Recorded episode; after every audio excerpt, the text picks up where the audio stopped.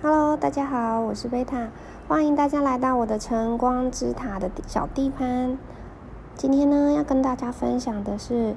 关于新手美甲的迷思，就是价格的部分啦。那大部分人都会认为说，我才刚学完美甲，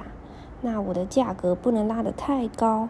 因为我才刚学完嘛，毕竟我不是什么红业几十年呐、啊，或者是已经做很久客人的啦。但是像这样子的话呢，基本上是错误的观念哦。因为大家先想想看，如果我自己今天操作的成品，非常的就是已经有在一定一定的水准之上了，例如说纸缘饱满，建构平整。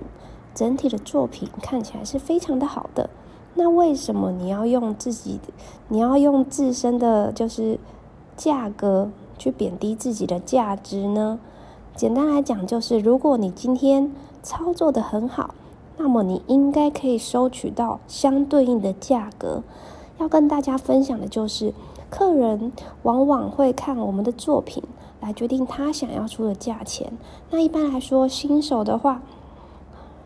一开始设定低价，就会让自己陷入了一个嗯，因为我是新手，我收低价很合理，或者是我是新手，我这个价格做的就算还好，应该也可以吧。像这种的陷阱之中，如果你掉进这样子的陷阱，其实客人也会感受得到哦。